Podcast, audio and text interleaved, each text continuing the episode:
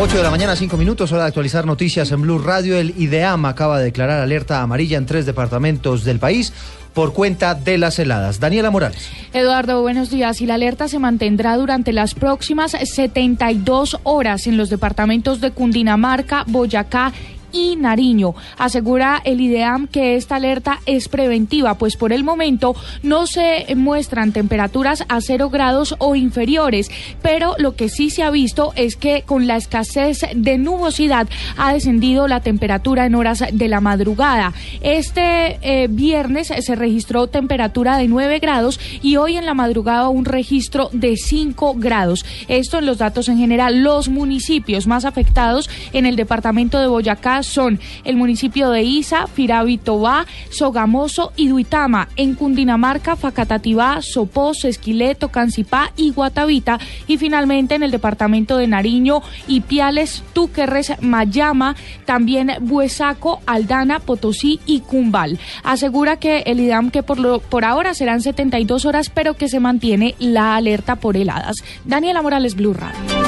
8 6 minutos, gracias Daniela. Y a propósito de este tema y buen ambiente hasta ahora en París, para firmar el borrador del acuerdo final para combatir el cambio climático. David Gallego. Así es, buenos días, Eduardo. El ministro de Relaciones Exteriores francés y presidente de la cumbre, Lauren Fabius, presentó ante el plenario el texto de acuerdo global de lucha contra el cambio climático que los países prevén aprobar. El objetivo del pacto, ¿cuál es? Que la temperatura del planeta no aumente más de 2 grados centígrados a finales del siglo, pero con la aspiración de que no suba más de 1.5, los cuales, los temas, los tres temas que han entorpecido el entendimiento que son, son, estos, los lo ambicioso del pacto del clima, la diferencia entre países desarrollados y en desarrollo y la financiación. Algunos países, los países en desarrollo eh, con muchas emisiones, no están de acuerdo en, en revisar sus contribuciones a un nivel similar a los de desarrollados.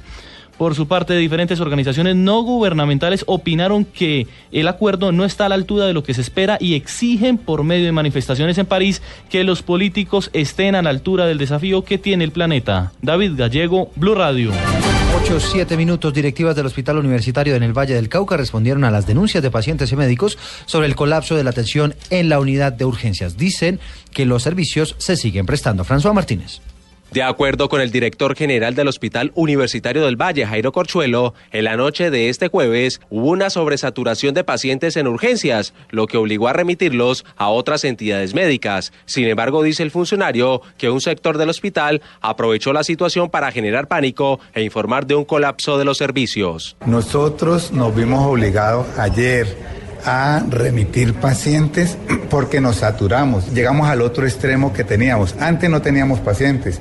Hoy tenemos muchos pacientes. Nuestra capacidad en el área de urgencia son de 100 camillas eh, disponibles, habilitadas para la prestación del servicio. Anoche llegamos a 146 pacientes, o sea que hubo una sobreocupación. Igualmente, el defensor del pueblo Valle constató que los servicios de urgencias se siguen prestando normalmente pese a las limitaciones económicas. Desde Cali, François Martínez, Blue Radio. François, gracias. En el municipio de Girardota, en el área metropolitana de Medellín, no hay quien atienda las, atienda las emergencias. Los bomberos están en paro por falta de pagos. Byron García.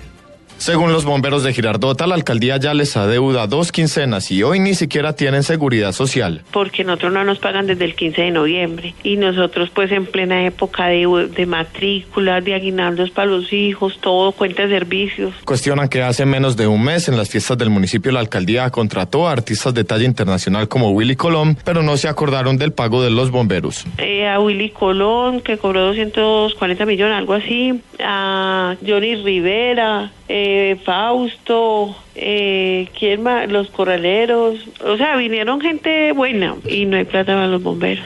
Aseguran que el pasado 5 de diciembre, cuando se celebró el Día del Bombero, ni una tarjeta de felicitación recibieron. El 5 de diciembre es el Día del Bombero y a nosotros no nos llaman ni a insultarnos. No nos dicen nada. La alcaldía explicó que el 16 de noviembre se pondrá al día con las deudas. En Medellín, Byron García, Blue Radio. 8 de la mañana, 10 eh, minutos. Hablemos ahora de deportes porque Jason Murillo, Freddy Guarín y Víctor Ibarbo serán algunos de los colombianos que podrían jugar hoy en el fútbol internacional. Joana Quintero.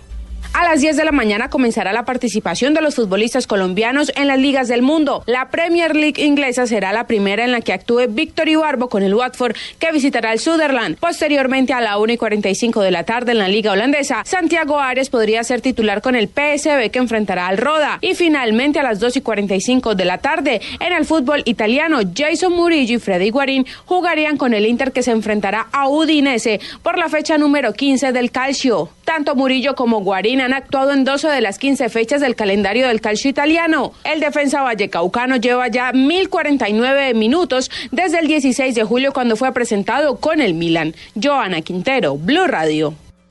Noticias contra reloj en Blue Radio. 8 de la mañana, 11 minutos, noticia en desarrollo. El gobierno de Afganistán confirmó que fueron liberadas 12 personas que permanecían atrapadas tras el ataque talibán contra la embajada de España en Kabul, donde, recordemos, murieron al menos 10 personas, entre ellas dos policías españoles. Estamos atentos porque el técnico del Real Madrid, Rafa Benítez, habló esta mañana, dice que mantiene una relación muy buena con su vestuario y desmintió que tenga en contra a varios jugadores importantes con los que confesó con el paso de la temporada va ganando complicidad. Y la cifra que es noticia a esta hora, a 42 se elevó la cifra de personas muertas por cuenta de bombardeo de las fuerzas norteamericanas contra un hospital de médicos sin frontera en la ciudad de Kunduz. Esto es en Afganistán el pasado mes de octubre. La cifra se dio a conocer después de una investigación interna del organismo humanitario.